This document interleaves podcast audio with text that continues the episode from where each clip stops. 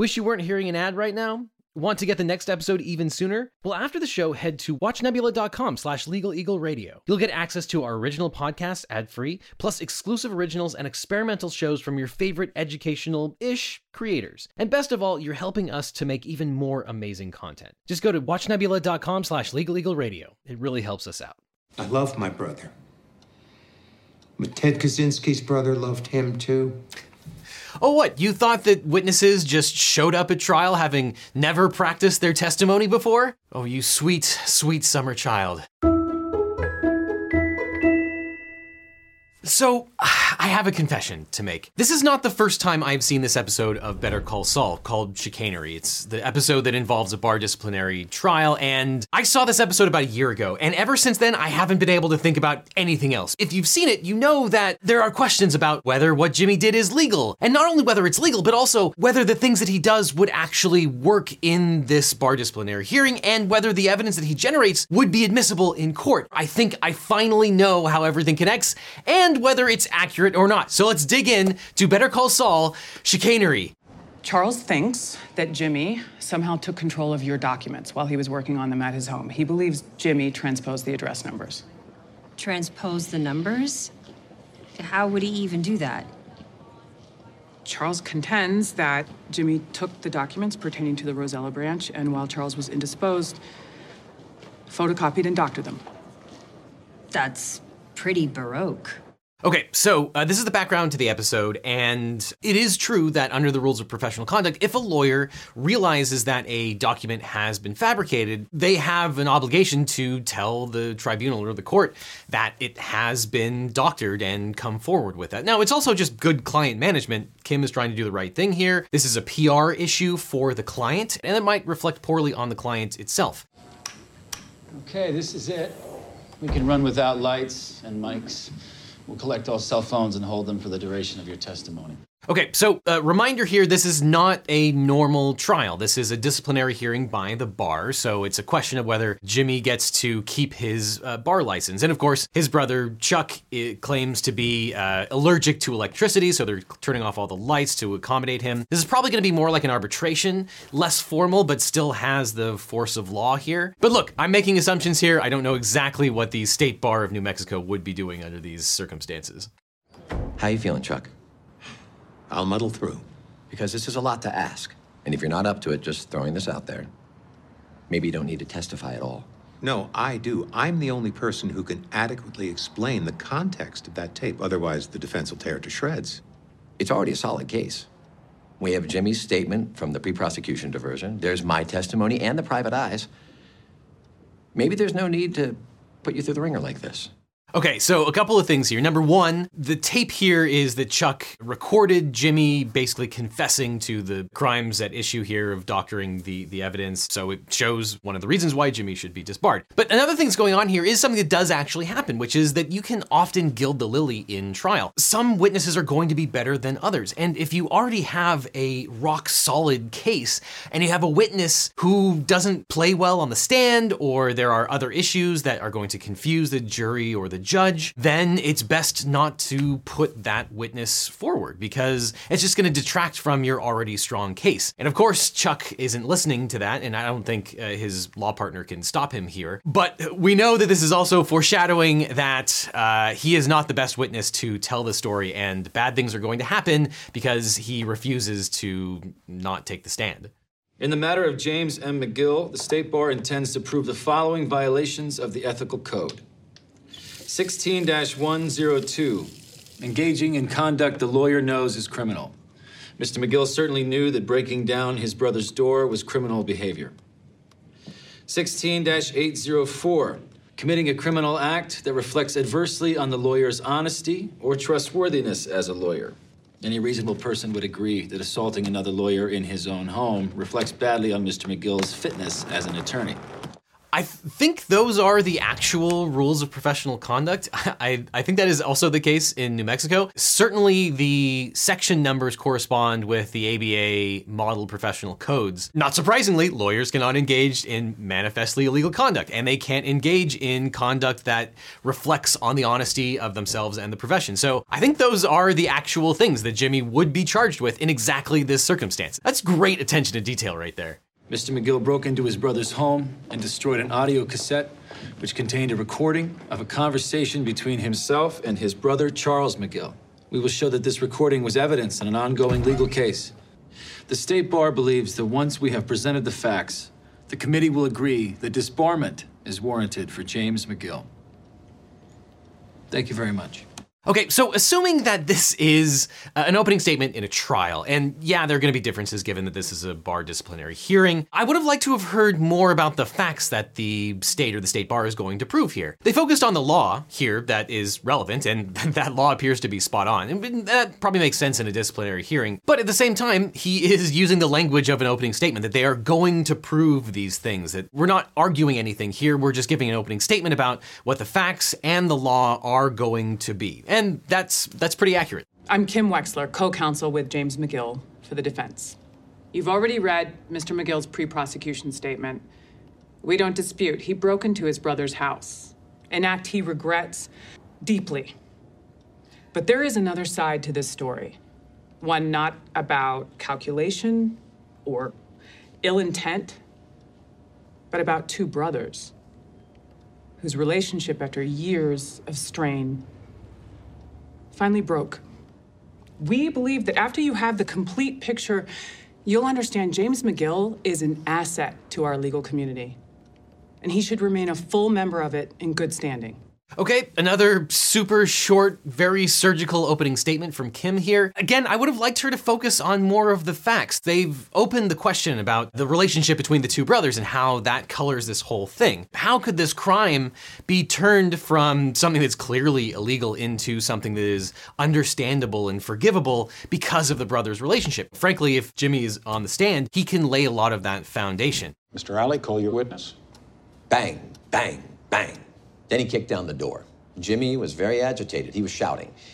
He demanded Charles turn over the evidence he'd been collecting. Objection. We haven't established the tape is evidence of anything. The defense has only acknowledged it as a piece of property. Uh, allow me to rephrase.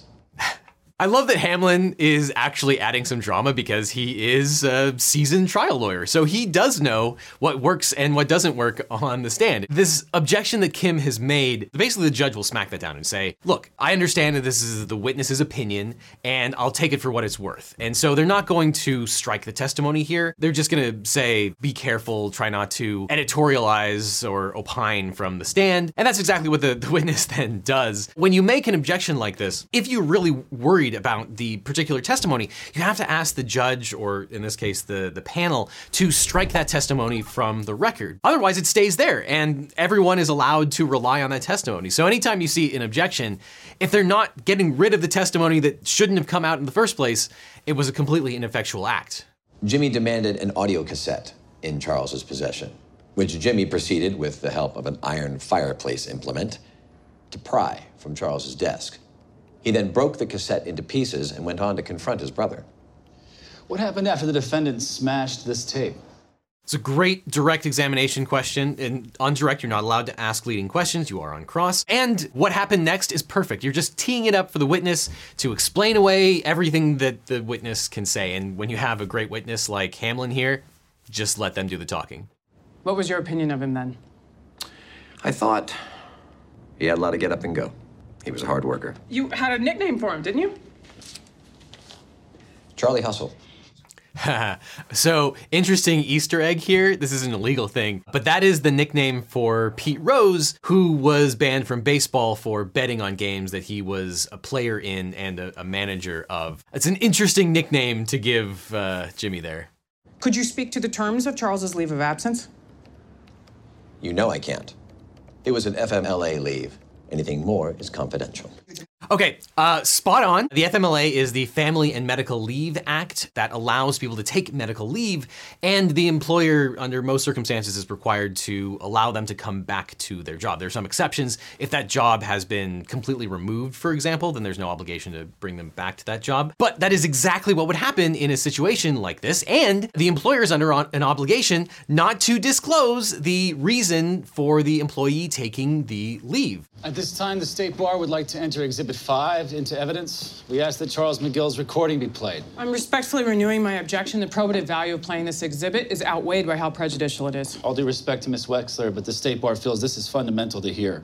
We don't want to leave any question as to the intentions of both parties. Ms. Wexler, we already ruled this was fair game when we denied your motion to suppress. I'll add the rough and tumble of your client's conduct aside. We need to know whether one lawyer attempted to tamper with another's evidence.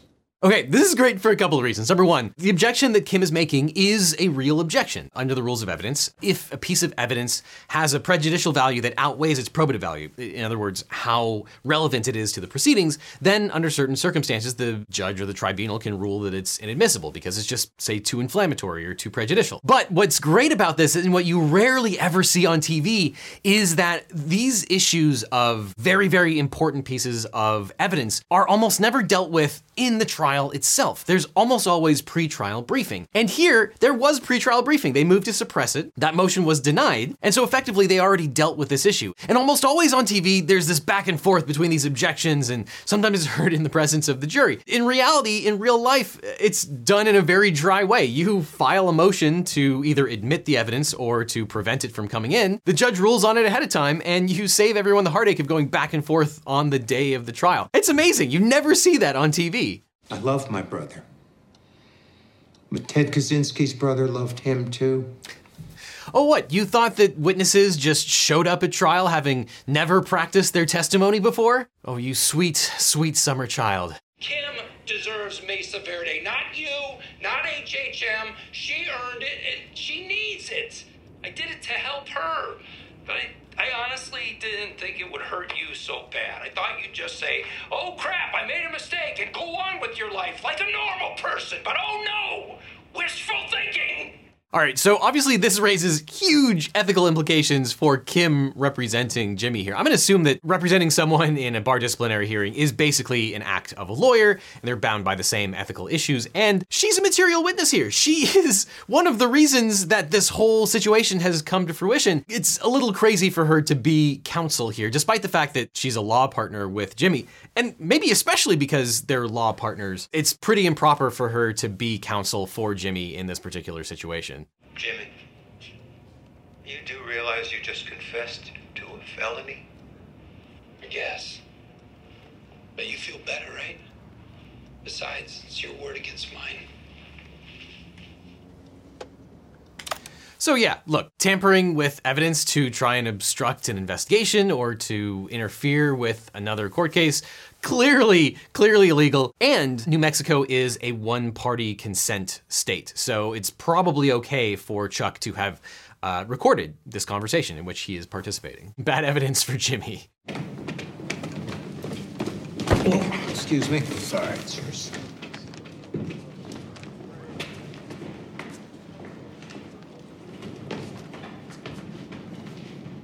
Huell! Everyone loves Huell. Huell is the best. Uh, so we know that he has bumped into Charles. He has, of course, planted something on Charles's person that will become relevant later on. This is also incredibly relevant for the crazy legal analysis that I had to do to figure out what's going on here because number one, he has made physical contact with Charles, uh, which raises the issue of whether that is its own crime of uh, assault and or battery, and whether planting something on Chuck's person can be admissible evidence. We'll get to that in a second, but those are the kinds of legal issues that we have to think about here, and it's gonna spiral out of control really fast. I had a suspicion my brother had tampered with documents in a case I was working on. Now, why would he do that? Doesn't sound particularly brotherly. I believe it was his hope that the tainted documents would cause the client to become disillusioned with my representation and return to their previous attorney. Object! Object! Yeah, you're not gonna be allowed to speculate as to the kind of motive uh, or internal thinking that, that Jimmy's going on here. Which I should note is precisely what happened. Objection. Finally. Saying Ms. Wexler knew what Jimmy was doing or had any involvement, I'm only stating that it happened.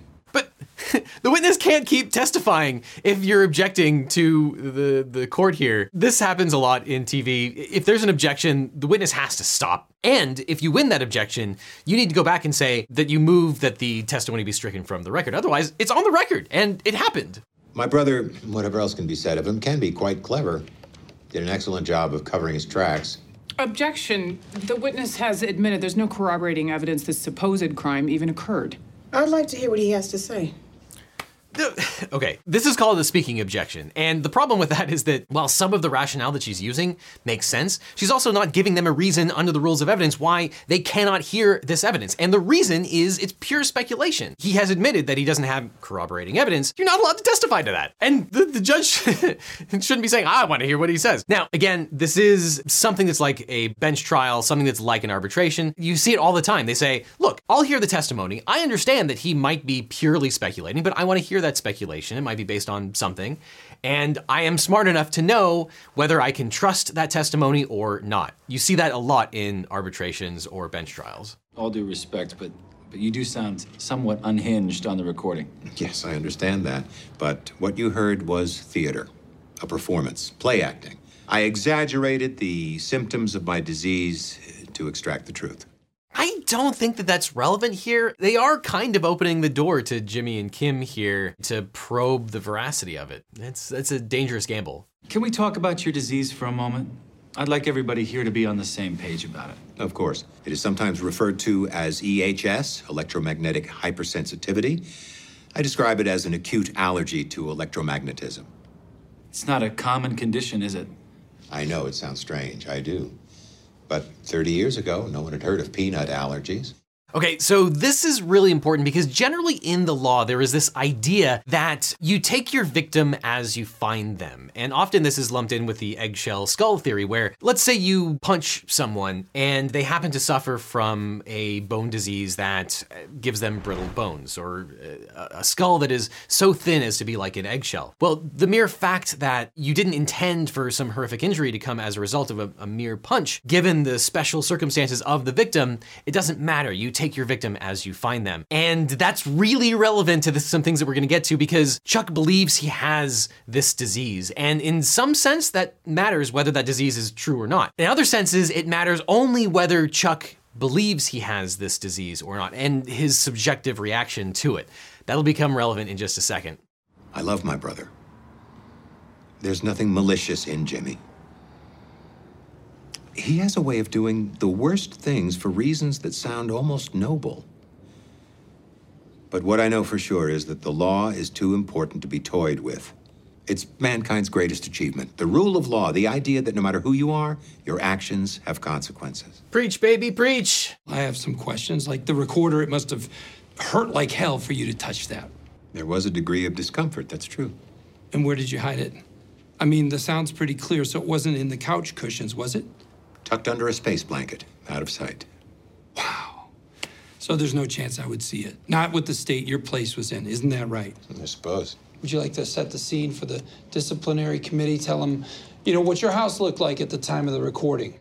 So Jimmy's asking a combination of open-ended and leading questions, and I remind you that on cross-examination, you are allowed to ask leading questions. It's only on direct examination where you're not allowed to ask leading questions. I covered most of the walls with foil scrim kraft insulation. I also hung a number of space blankets, compact mylar sheets. They insulate and protect against mild electromagnetic radiation. Right, so shiny insulation and space blankets all over the walls and the ceiling. It was like being inside of a disco ball. Do you have a point? Okay, now Jimmy is just flat out testifying. He turns to the tribunal and he just starts saying what his own experience is like. You can't do that on cross examination. He's a witness here. If he wants to take the stand and testify as to what he saw and experienced, he's gonna be able to do that. Usually it's a perfectly normal house. You think your house is normal? Can I call your attention to Exhibit 9?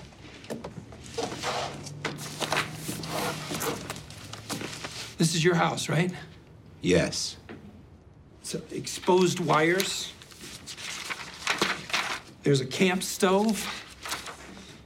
Okay, so putting aside the fact that Jimmy is basically testifying right now, I find this hilarious because every trial has these exhibit binders. And again, you're gonna take care of most of the evidentiary stuff ahead of time, so it's pretty normal for all of the exhibits to already be in evidence. And we tend to carry these boxes of white three ring binders or black three ring binders containing everything. If he'd planned this out, he probably would have blown up these pictures on like a three by five presentation board. But spur the moment, he wants to confront the witness with these trial exhibits. Totally spot on. Hilarious the attention to detail here. And on top of that, yes, he's he's sort of testifying, but he would be able to make the exact same points by simply saying, "Is this your house? Do you recognize this as a true and correct picture of what was in your house?" And is it true, as depicted in this photo, that there was exposed wire? Is it true that blah, blah, blah? You just simply confront the witness to verify all of these things so you get the same effect of being able to show the tribunal all of these, these photos. So, yeah, he's testifying here, but in reality, what he would realistically do with this witness is not that far off. It's great. Right, so with the lights out, you don't feel them? If the current's not flowing, no. Oh, sorry about the exit signs. I guess they couldn't kill those for you. Well, they're not drawing much current and they're far away. Intensity drops off with distance per the inverse square law. Okay, whoa, inverse square. I'm not a physicist. Could you dumb that down a shade for me? The farther away it is, the stronger the source needs to be to have an effect. All right, Huell is back. That'll become relevant in just a second. Now things are about to get good. Oh my god, I think I figured it out. I can't wait to, to untangle this web. Again, I might have seen this before. Got it. Got it. So if I had a small battery, safe from a watch or something, and I got it close to you, close to your skin, you'd know. I would feel it, yes.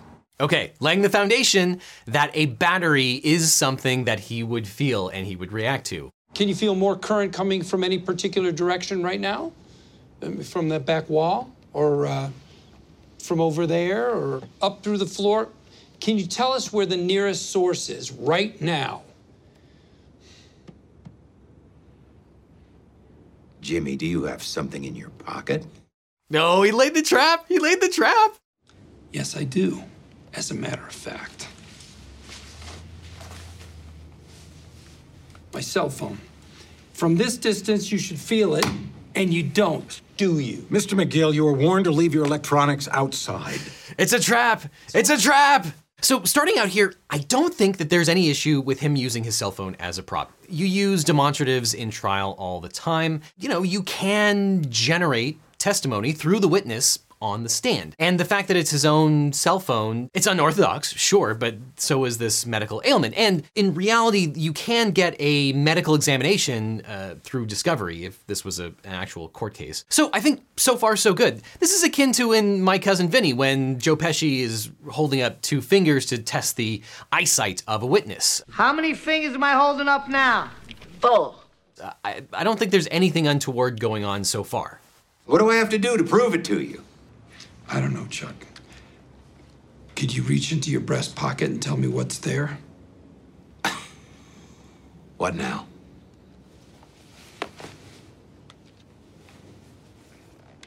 Can you tell the court what that was? It's a battery.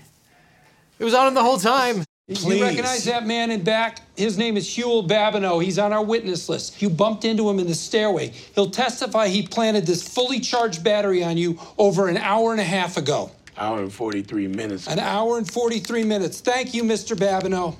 And you felt nothing.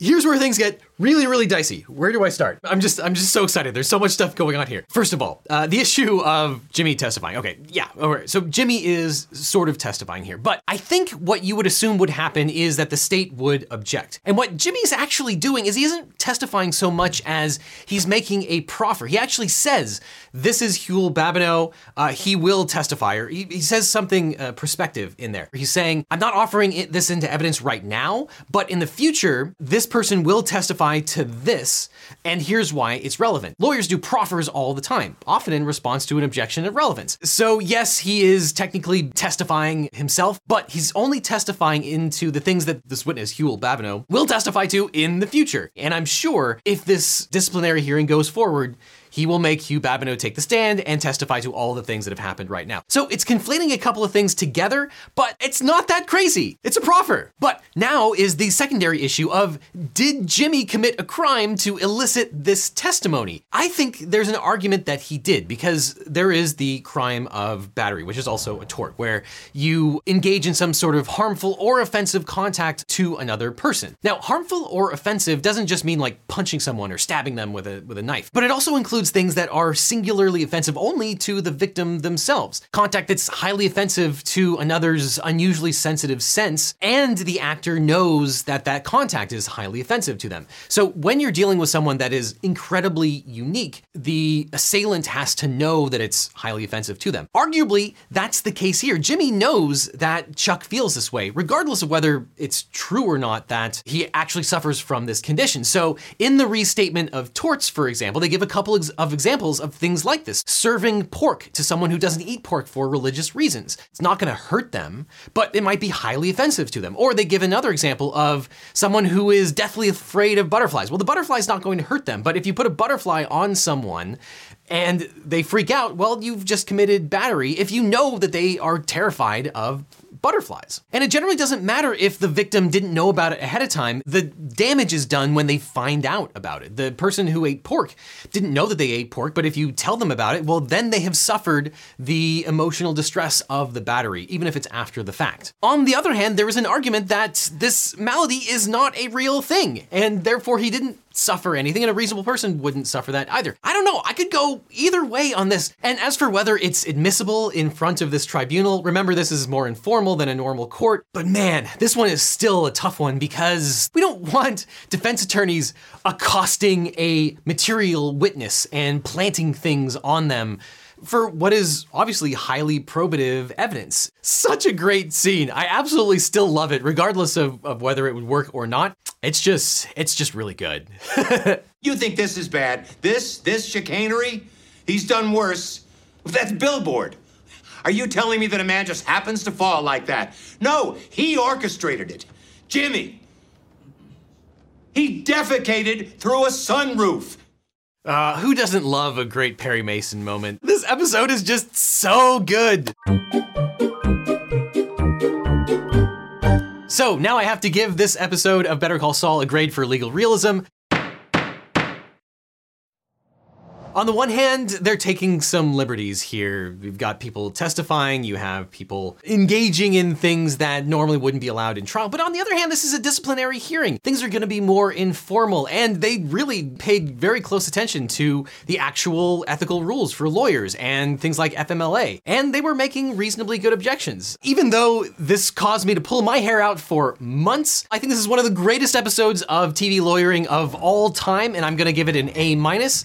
Just don't engage engage in this kind of chicanery as a real lawyer. Oh, and one last thing. I know right now you're probably fumbling with your phone trying to find the next podcast to listen to, but you can't because this is an ad. But it doesn't have to be that way. Instead, you can go to watchnebula.com slash legaleagleradio. You can get access to all of our original podcasts ad-free, plus exclusive originals and experimental shows from your favorite educational-ish creators. And best of all, you're helping to support us make even more amazing content. So before you go, check out watchnebula.com slash legaleagleradio to support this channel and this podcast directly.